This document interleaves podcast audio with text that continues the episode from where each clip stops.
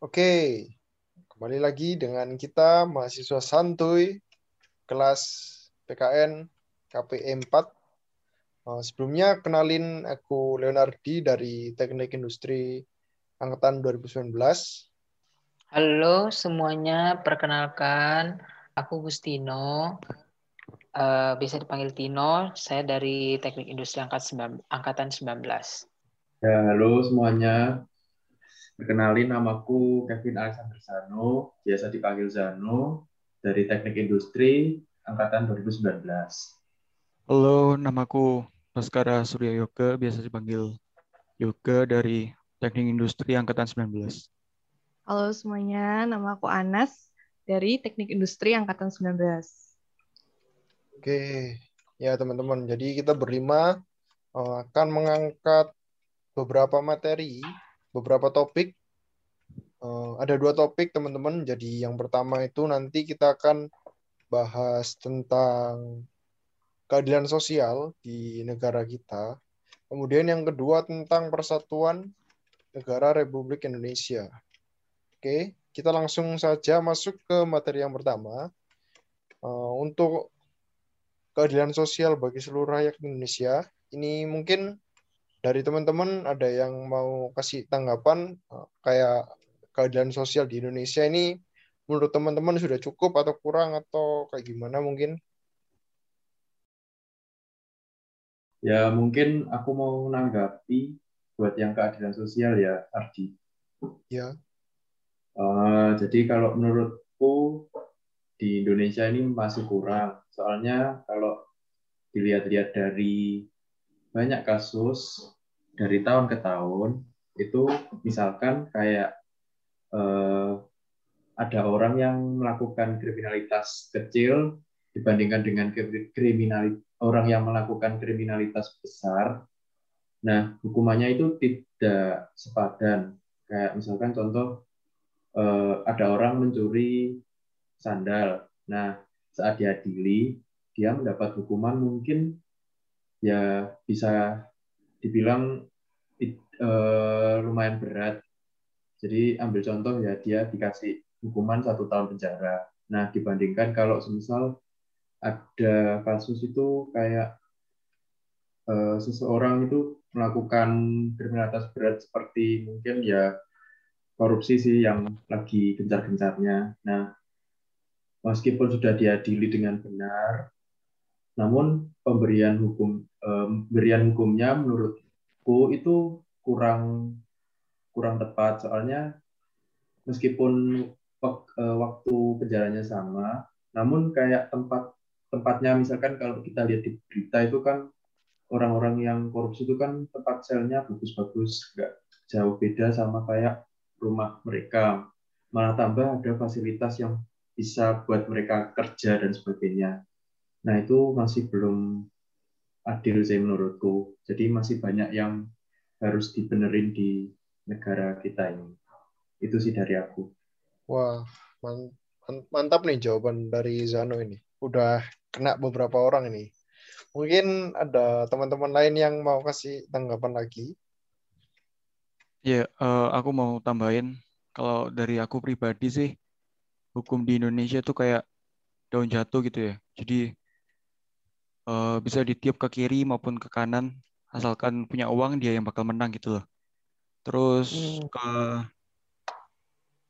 bahkan orang yang bukan kaya, kaya raya pun kayak rela korbanin hartanya cuma buat bayar penegak hukum biar bisa menang di meja pengadilan gitu um, dari situ kan bisa jadi penyebab besar dari ketidakadilan hukum di, di Indonesia gitu ya. Terus uh, padahal keadilan hukum yang kita harapkan itu kayak keadilan yang harusnya ditegakkan oleh penegak hukum untuk memberikan rasa keadilan bagi masyarakat, bukan yang siapa yang bisa bayar lebih besar di situ dia yang menang gitu. Menarik nih dari yoga juga. Mungkin ada teman-teman lain yang mau nambahi? Nah, ya aku aku setuju sih sama kayak teman-teman tadi bilang. Jadi kayak mungkin teman-teman pernah dengar istilah yang kayak uh, lancip ke bawah tumpul ke atas. Nah, itu kayak menurutku bener banget sama kondisi uh, keadaan sekarang gitu.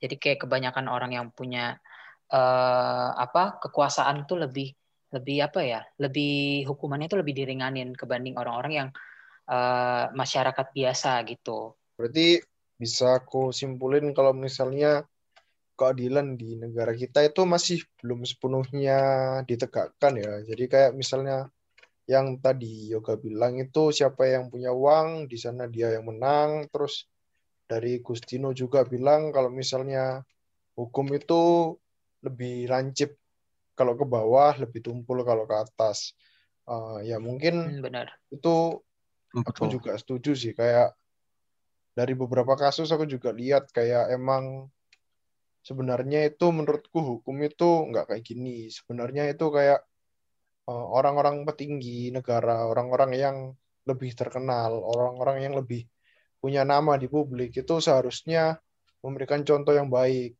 Uh, hmm, mereka juga harus taat hukum, hmm. harus menjalankan hukum seperti sama seperti yang kita kita orang biasa seperti itu sih. Iya benar banget. Nah, benar-benar. Bukan berarti kayak mereka punya uang, terus mereka bisa bayar uh, hakimnya gitu kan buat hukumannya hmm. lebih diringankan gitu. Ya, ya. Benar banget. Iya, jadi hukum itu enggak mandang siapa yang lebih miskin, siapa yang lebih kaya gitu. Jadi lebih mandang ke siapa yang benar, siapa yang salah ya? gitu sih.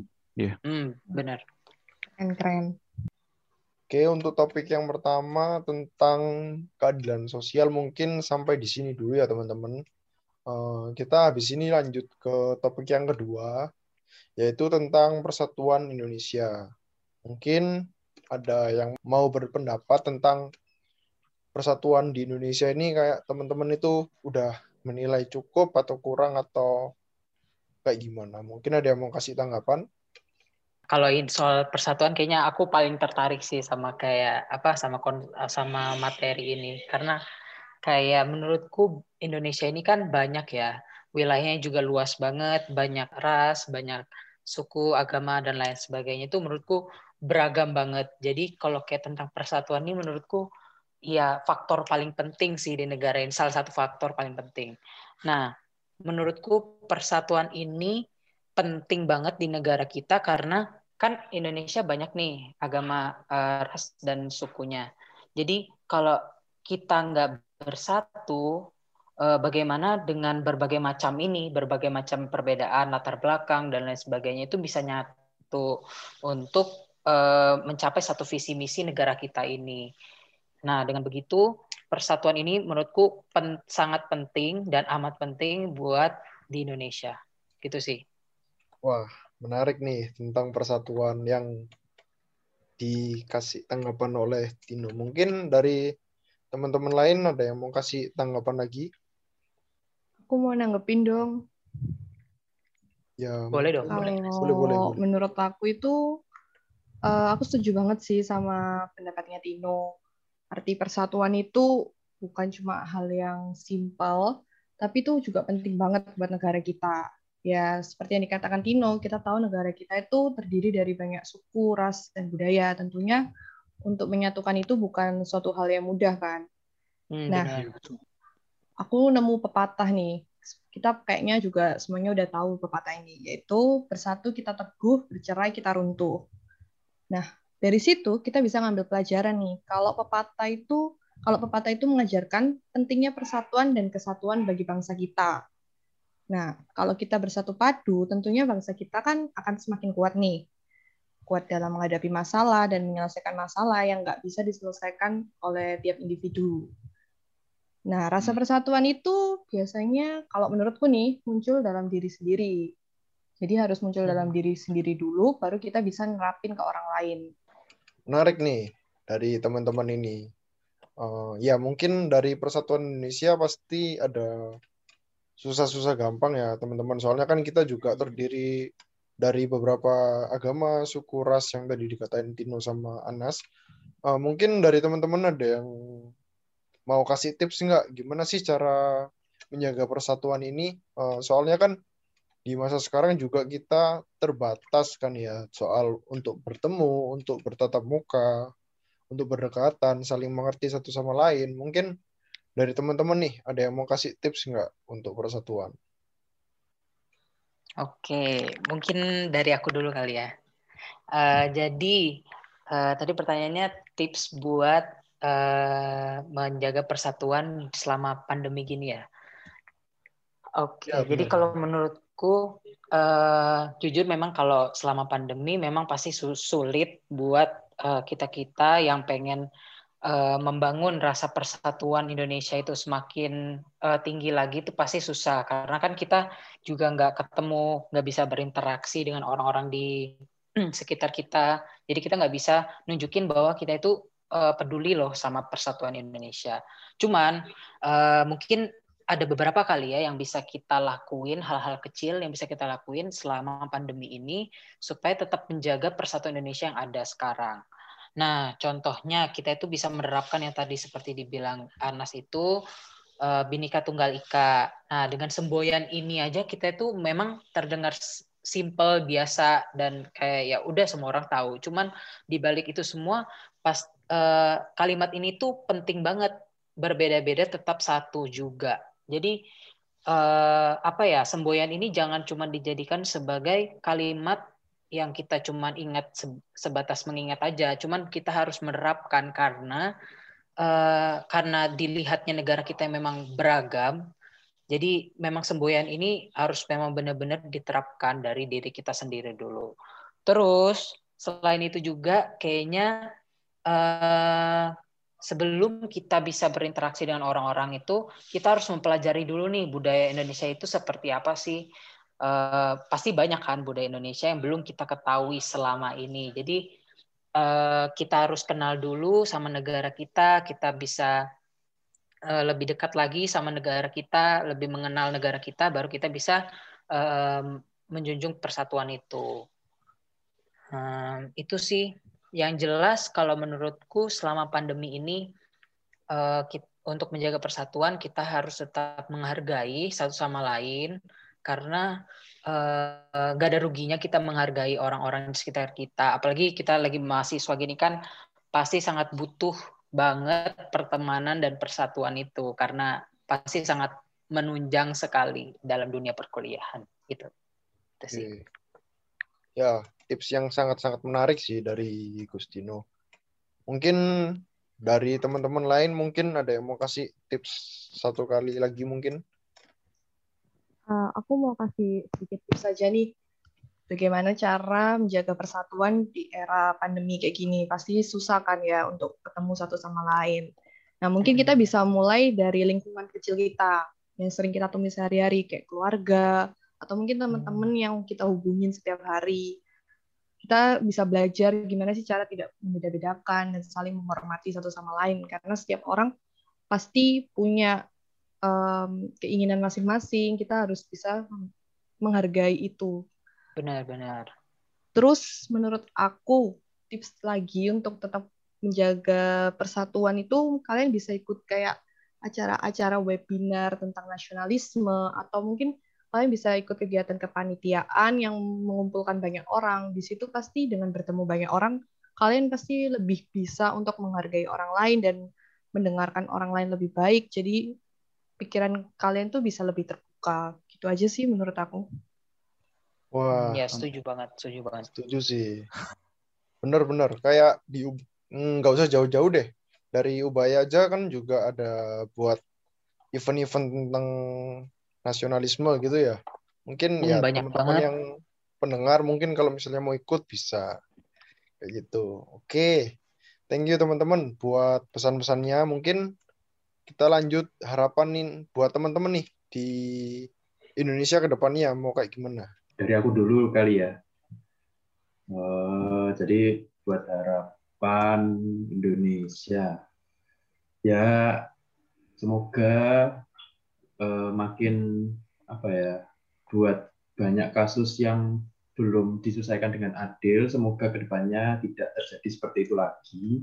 Dan untuk amin, amin ya untuk uh, apa namanya mungkin kayak ada yang kurang bisa mungkin berbeda pendapat atau mungkin kurang bisa bersatu ya semoga ke depannya makin bisa bersatu soalnya itu sangat penting bagi kita, uh, negara kita untuk ya kalau kita nggak mau bersatu ya negara kita ya mungkin akan sulit untuk maju dan mungkin akan ketinggalan dengan negara yang lain. Itu sih dari aku. Oke, okay. thank you Zano. Mungkin dari teman-teman lain ada yang mau ngasih harapan juga?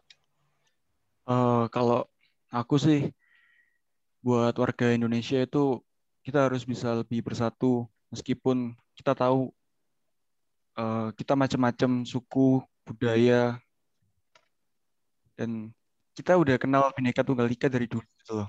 Uh, ya aku yakin kalau semua udah pasti paham sama Bhinneka Tunggal Ika ibarat kalau ditanyain apa itu Bhinneka Tunggal Ika udah pasti bisa jawab luar kepala gitu ya. Nah itu harapanku sih nggak cuma di ingatan aja tapi bisa dilakuin untuk ke depannya.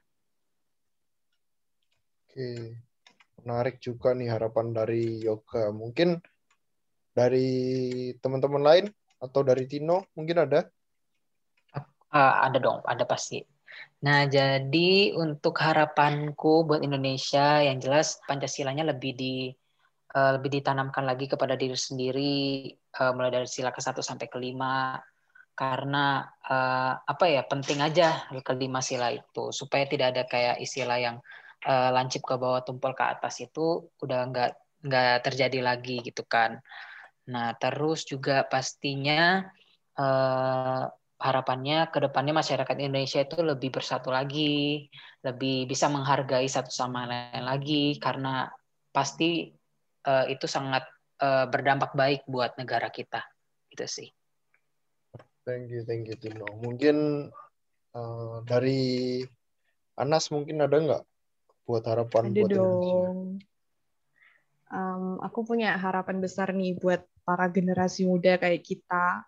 Aku berharap Iyi, ke depannya kita bisa lebih proaktif dan lebih memiliki sifat nasionalisme. Karena kita sebagai generasi muda kan harapan bangsa banget nih. Kalau bukan kita siapa lagi? Benar. Makanya ke depannya aku harap kita semua bisa sama-sama belajar untuk jadi pribadi yang lebih baik dan juga lebih cinta terhadap negara kita Indonesia. Wah, yeah. menarik Jadi. juga nih. Oke, mungkin terakhir dari aku ya teman-teman. Jadi ya harapanku buat Indonesia itu ya semoga Indonesia bisa bertahan, bisa terus membaik. Eh, apalagi kan sekarang kita lagi kedatangan tamu nih yang namanya COVID-19. Ya semoga kita bisa terus berjuang, terus bersatu, terus terus sama-sama melawan COVID ini. Setelah itu mungkin dari soal hukum mungkin ya semoga hukum di Indonesia ini lebih lebih tegas lagi, lebih tidak memandang bulu siapa yang punya uang, siapa yang nggak punya uang. Itu harapanku sih ya buat di mata hukum itu semua orang sama. Apalagi kita kan juga warga negara Indonesia, punya hak yang sama, punya kewajiban yang sama sebagai warga negara Republik Indonesia. Oke teman-teman, buat teman-teman pendengar udah mau ngucapin thank you sudah mau mendengar cerita kami, perbincangan kami, pendapat kami. Uh, kurang lebihnya mohon maaf apabila ada salah kata atau ada kata-kata mungkin yang menyinggung kelompok tertentu. Kurang lebihnya mohon maaf. Uh, thank you sudah mau mendengarkan. Thank you semuanya. Thank you. Thank you semuanya.